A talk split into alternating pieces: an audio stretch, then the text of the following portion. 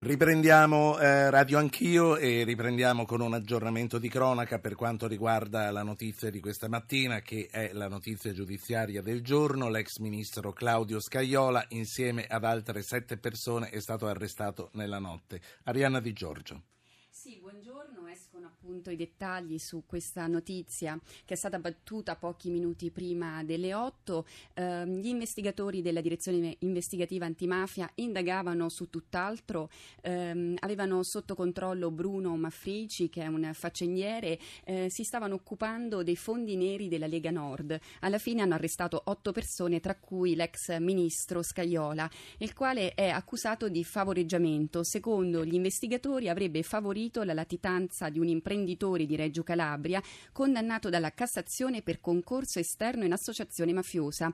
Eh, Scaiola avrebbe assicurato le coperture per una fuga a Dubai dove Amedeo Matacena, l'ex deputato di Forza Italia, appunto l'imprenditore di Reggio Calabria, si trova da diversi mesi per poi gestire una fuga in Libano perché eh, fuggito dall'Italia dopo la sentenza della Cassazione, eh, l'imprenditore è arrivato a Dubai dove è stato arrestato dalle autorità locali non sono stati portati a termine eh, gli atti di estradizione per cui Matacena è stato liberato. È in questo preciso eh, momento che entra in gioco, eh, entrerebbe in gioco l'ex ministro Scaiola, il quale, in accordo con la moglie dell'imprenditore, avrebbe dovuto garantire una fuga in Libano.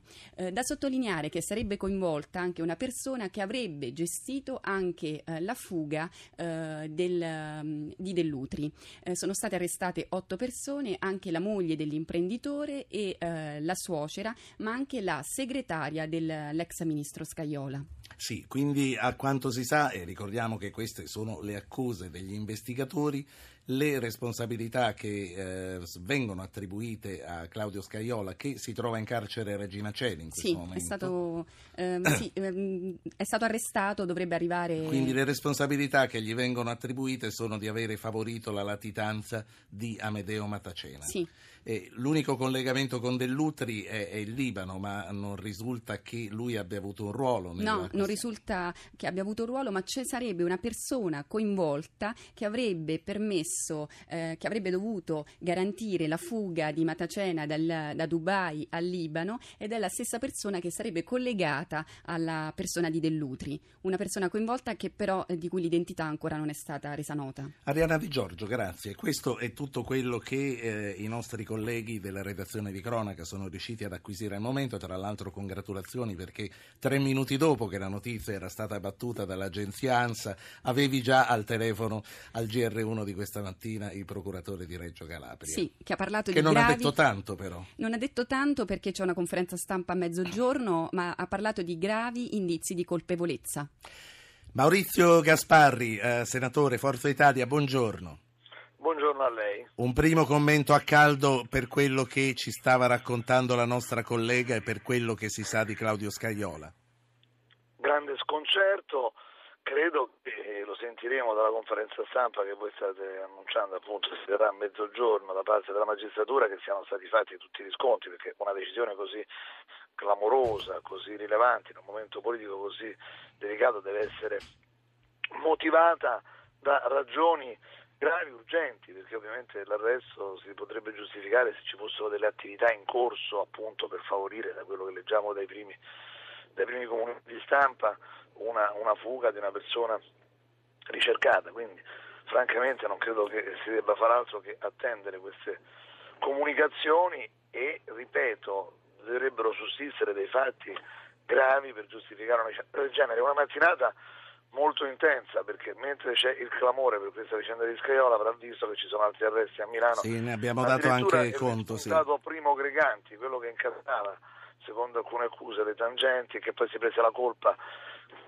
scagionando l'intero PDS all'epoca e fu creduto, insomma poi molti sono sì. rimasti dubbiosi sul fatto che agisse a titolo personale, quindi diciamo una mattinata molto... Sì, è una mattinata dal eh, punto di vista giudiziario eh, molto animata. Senta, sulla, sulla, questione ha già risposto Silvio Berlusconi a un'altra radio poco fa, però lo voglio chiedere anche a lei perché tutti ricordiamo che la polemica che coinvolse Claudio Scaiola nelle ultime settimane fu quella della sua non candidatura alle elezioni europee. Non c'era veramente nessun sentore che stesse cadendo una tegola. Sono testimone diretto di ciò che ha detto questa mattina il Presidente Berlusconi in una radio, e cioè che c'era stato un sondaggio per valutare l'impatto di opinione, perché Claudio Scaiola è stato, ricordiamolo, recentemente assolto per la famosa vicenda della casa. Quindi a sua insaputa, sì. Sì, stato assolto con certo, formula certo. piena, come lei sa, e quindi dato giudiziario. Non è che la giustizia si può eh, prendere solo quando fa arresti e ci sono fatti clamorosi. Però poi le accuse restano quando... appiccicate anche quando vengono no, smentite. E allora, sì. ovviamente, certo, ma questo non è un fatto, come dire, positivo, attenzione, no. se uno viene assolto fa la certo. soluzione. Dopodiché era stato fatto un sondaggio, una valutazione, perché quello che dice lei eh, è un dato di fatto, cioè resta un'immagine, eh, restano dei fatti appiccicati, lei ha usato questa parola, la cito tra virgolette, che non è una considerazione molto bella se lei ci pensa bene, perché può capitare a chiunque di essere accusato eh certo. del fatto di essere assolto, rimanere poi, eh, come dire, identificato con la vicenda negativa che si dovesse appunto poi dissolvere, non è sia un fatto positivo, fatto sta che una valutazione, proprio un sondaggio, Berlusconi l'ha detto questa mattina parlando in un'altra radio, e quindi ho visto quel sondaggio che su alcune candidature rilevava una negatività, una percezione negativa. Siccome le liste si fanno anche facendo delle valutazioni opportunità politica, non è che le liste si fanno eh, in questura o alla procura, si fanno no, no, è chiaro, Mario quindi... Rossi o Giovanni Bianchi attrae voti o meno, era stata fatta proprio perché era stato fatto un sondaggio? Proprio perché il caso era delicato e si voleva fare una valutazione che certo, fosse insomma, quindi la scelta... quindi una negatività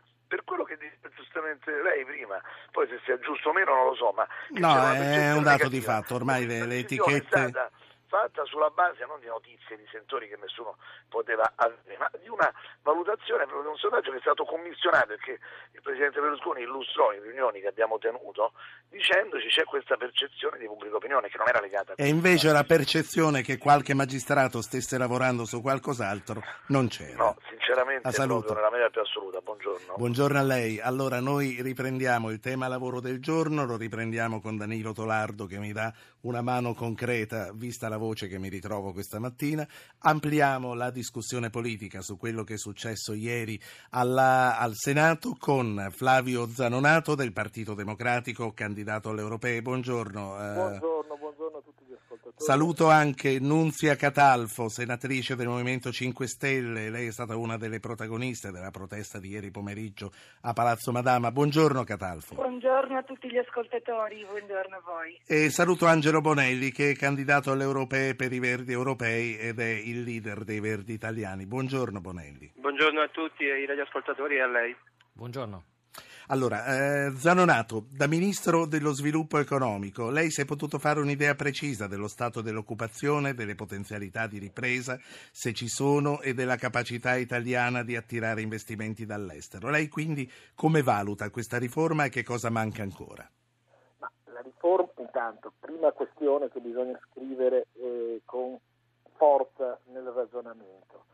Non c'è una legge che di per sé faccia ripartire l'economia. Occorrono tanti fattori contemporaneamente e per il lavoro occorre una forte ripresa dell'attività produttiva che nasce da una ripresa della capacità dei nostri prodotti di essere competitivi nei mercati interni e nei mercati internazionali. Quindi occorrono tante cose. Sicuramente tra queste ci deve essere anche la possibilità di attingere al lavoro con un'elasticità che il mercato del lavoro italiano finora non ha avuto, naturalmente garantendo una, tutta una serie di tutele. Ma il costo dell'energia che ci penalizza molto, la fiscalità, noi portiamo i nostri prodotti in un mercato unico ma non abbiamo una fiscalità unica, quindi a parità di qualità il nostro prodotto costa spesso di più e quindi viene preferito il prodotto analogo che costa di meno e poi le complicazioni burocratiche l'accesso al credito sono tutti elementi di svantaggio. Negli elementi di svantaggio c'è anche questo pezzo che riguarda il lavoro, ma non pensiamo che sia l'unico. Grazie Zanonato. Volevo chiedere invece alla senatrice Catalfo che cosa occorre secondo il Movimento 5 Stelle per rilanciare l'occupazione, cioè in sostanza come si aiutano le imprese a creare lavoro? Allora quello che è stato proposto, mi rivolgo un attimo anche al eh, ministro Zanonato, e, ehm, non, non, si può pensare di eh, attingere, eh, a, a, di, di, di, precarizzare, quindi di flessibilizzare il lavoro, quindi di utilizzare una flessibilità del lavoro, non inserendo delle tutele e non investendo in, capita- in tecnologie e produttività eh, pensando che eh, così si arriverà a eh, una soluzione per l'Italia. Quindi quello che noi proponiamo è un tipo di flessibilità che è basata sulla tecnologia, cioè sugli investimenti tecnologici e produttivi, eh, sulla riqualificazione del personale, su un, uh, un, investimento che mira alla qualità dell'Italia, perché solo così, investendo in tecnologia e riqualificazione e contemporaneamente in misure di sostegno al reddito, cosa che non, non c'è, non esiste in questo decreto e che per anni ancora non si attuerà in Italia, cioè solo così noi riusciremo ad avere una, una, un'Italia, un paese competitivo. Quindi non si può pensare di eh, attrarre gli investimenti abbassando la qualità dei nostri lavoratori e anche la qualità di vita dei nostri cittadini per, per far uscire l'Italia dalla crisi. Bisogna fare l'esatto inverso, eh, investire in tecnologia, eh, salvaguardare le eccellenze che abbiamo in Italia perché sappiamo bene l'Italia è, è, è conosciuta per le eccellenze produttive, investire in riqualificazione del personale, immettere delle tutele, un sostegno al reddito, una misura costante sì. e coerente e quindi andare verso un tipo di flessibilità che si chiama flessibilità tecnologica produttiva, non flessibilità del lavoro, che è quella che in questo momento si sta applicando. Senatrice. Non si sta applicando, ma si sta, e non si sta pensando alla sicurezza, quindi noi avremo persone che non avranno un reddito costante, che non spenderanno e che faranno sicuramente calare e scendere. Sì. Ritorniamo da lei interna. su questo punto tra un attimo. Onorevole Bonelli, abbiamo già accennato al tema dell'energia. L'energia costa cara soprattutto per le aziende che lamentano così di perdere competitività. Il costo delle bollette, dicono, è alto per finanziare tanti altri modi di produrla in modo alternativo, tipo l'eolico. Lei è d'accordo e che cosa si potrebbe fare? Ma innanzitutto diciamo che l'energia nel nostro paese è cara perché non è trasparente la bolletta elettrica del nostro paese, un elemento che devo dire è in contrasto con le direttive dell'Europa. Eh, se si levassero alcuni oneri accessori, ad esempio molti cittadini non sanno che noi paghiamo nella bolletta elettrica ancora il meccanismo del nucleare in Italia oppure un meccanismo di vantaggio e di incentivo per quanto concerne ad esempio la produzione di energia da idrocarburi. Insomma, sono tutte, tutte cose che non si conoscono molto, molto bene. Potremmo ridurre la bolletta elettrica del 23%. Ultima questione è che le nostre aziende che producono energia applicano il cosiddetto prodotto marginale lordo, nome tecnico, ma tanto per farvi capire a chi ci sta ascoltando, una sorta di utile sporco che è tra i più utili tra i più alti eh, di eh, Europa. Quindi c'è necessità di un piano energetico, secondo noi, come sta facendo la Germania, basata sulle rinnovabili, sul solare, che tra l'altro determinerebbe un investimento in termini di occupazione di alcune centinaia di migliaia di posti di lavoro. Sul decreto lavoro però mi faccio dire una cosa, perché la cosa che è veramente inaccettabile è che si vuol far credere agli italiani che il lavoro lo si crea attraverso una flessibilità sui diritti.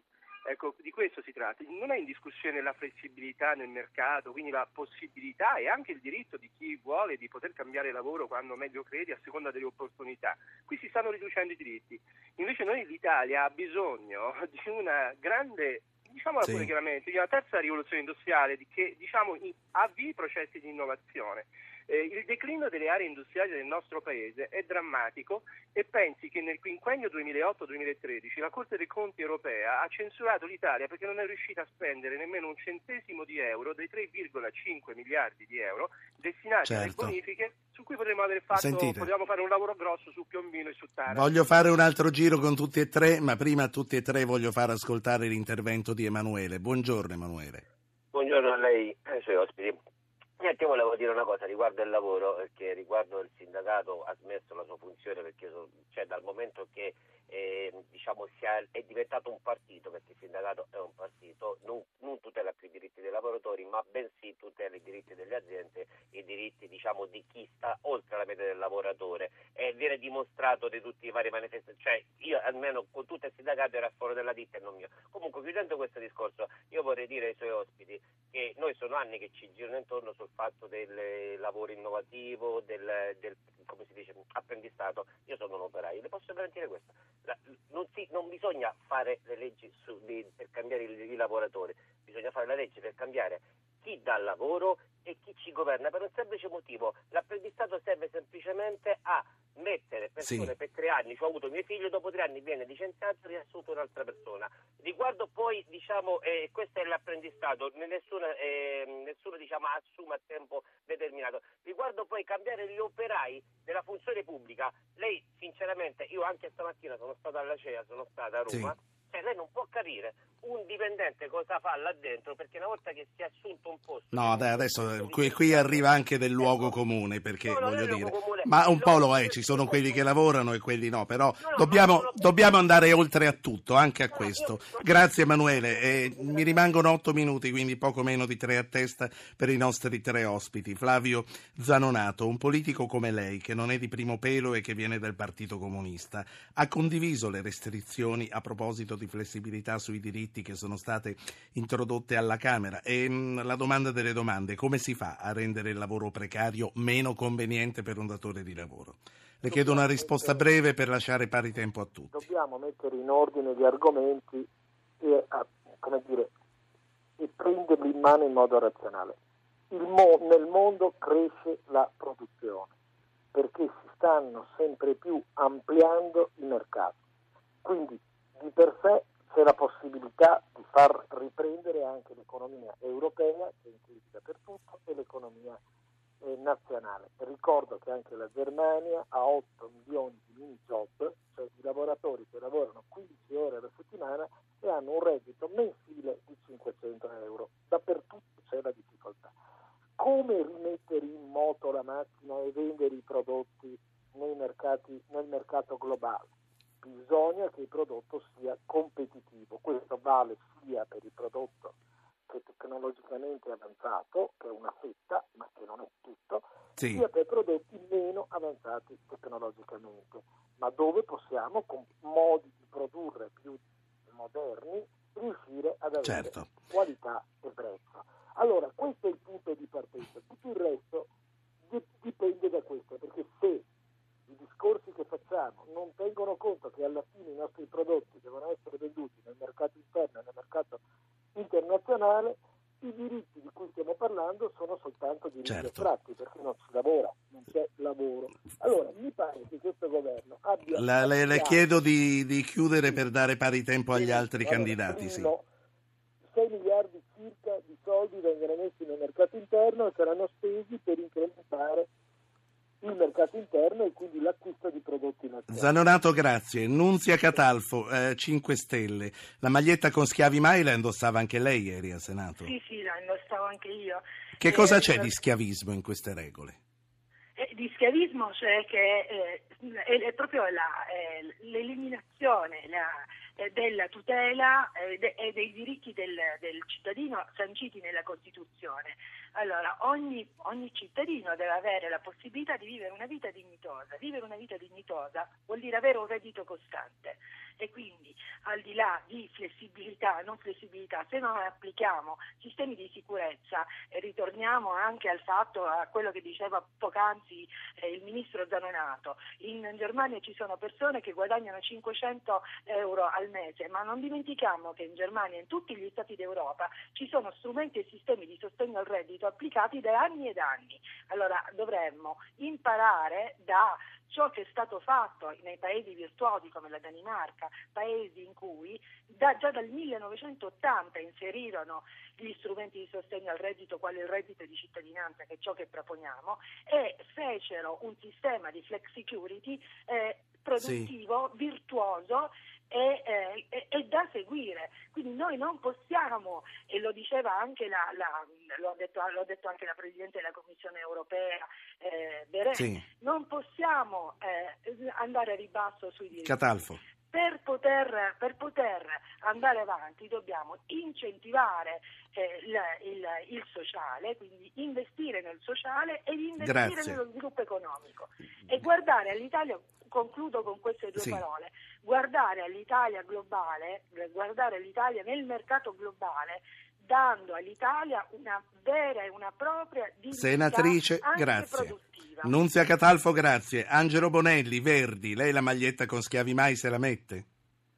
Allora, purtroppo forme di schiavismo ci sono da tempo nel nostro paese, il problema non è mettersi una, una, maglietta, il problema è dire quello che si vuole fare nel paese. L'Italia sta diventando un po' eh, la politica mediatica, la politica diciamo, in cui qualcuno la dice più grossa. Il punto è che ci ritroviamo sistematicamente ogni giorno al punto di partenza. Noi pensiamo che si stanno proponendo, come Verdi pensiamo che si stanno proponendo politiche economiche che sono le stesse che hanno portato alla povertà sociale e alla crisi economica globale nel nostro Paese. Quello che riteniamo necessario è che ci sia una necessità forte di una conversione ecologica nel nostro Paese. Faccio l'esempio che stavo accennando prima, di Piombino e Taranto, in altri paesi d'Europa, da Bilbao, Liverpool, Glasgow, che hanno avuto problemi seri di declino industriale con disoccupazione eh, cronica, oggi sono eh, città molto molto molto eh, sviluppate dal punto di vista economico perché hanno scommesso nell'innovazione, nel futuro. Ecco, io penso che c'è una mediocrità della politica insieme a gruppi imprenditoriali che non sanno scommettere sul futuro. Eh, guardi quello che sta succedendo oggi con gli ecoincentivi, un'altra volta la rottamazione. La Fiat in Italia non è in grado di produrre l'auto elettrica, la Germania, la Francia hanno fatto investimenti forti perché hanno capito quegli imprenditori che con la crisi delle città dal punto di vista ambientale il diritto alla mobilità lo, lo garantiamo con l'auto pulita. Non è solo una questione ecologica, è una questione economia che dà anche posti di lavoro. Bonelli. Questa è la sfida, è la sfida che dobbiamo fare e lanciare per il futuro. Bonelli, il progetto Green può però offrire nuove opportunità di lavoro in Italia? Assolutamente sì, lo si vede in Germania. La Germania ha 700.000 posti di lavoro, ad esempio, nel settore delle rinnovabili. I governi precedenti, anche questo attuale purtroppo, con il decreto Spalma Rinnovabili sta mettendo in ginocchio definitivamente gli imprenditori delle rinnovabili, centinaia di migliaia di posti di lavoro. Insomma, il futuro sta proprio nella capacità di dire come oggi si produce diversamente e quindi si dà anche una prospettiva di qualità della vita migliore. Se noi continuiamo con queste politiche economiche che, ripeto, hanno provocato crisi sociale e povertà, non andiamo da nessuna parte. Dobbiamo avviare quello che noi chiamiamo un Green New Deal in tutta Europa ed ecco perché pensiamo che l'Europa sia importante. Sì, eh, ho un minuto, vorrei chiedere a tutte e tre, non ce la farò mai, che cosa ne pensate del ruolo dei sindacati oggi. Flavio Zanonato, vengono messi da parte colpevolmente? Allora, io sono a favore di un forte coinvolgimento dei sindacati nelle decisioni e naturalmente alla fine la politica si deve assumere le Sì. proprie responsabilità. Sentiamo Catalfo cosa la- come la pensa. Penso che i sindacati dovrebbero eh, fare tre passi, quattro passi indietro e ritornare a eh, fare ciò, quello- per quello- ciò per cui sono nati. Sono nati per tutelare i diritti dei lavoratori e così devono rimanere. Sì. Invece abbiamo un sindacato che si occupa di tutt'altro e che a volte è anche datore di lavoro. Bonelli, i Verdi e i sindacati. Io penso che i sindacati purtroppo, CGL e CISL rappresentano una parte del problema del nostro paese, devono mettersi anche loro a, far, a introdurre democrazia e trasparenza e dare una prospo- prospettiva per il futuro e non guardare al passato, anche loro devono cambiare. Vi saluto tutti, vi ringrazio, saluto gli ascoltatori, ci risentiamo domani, speriamo con la voce recuperata.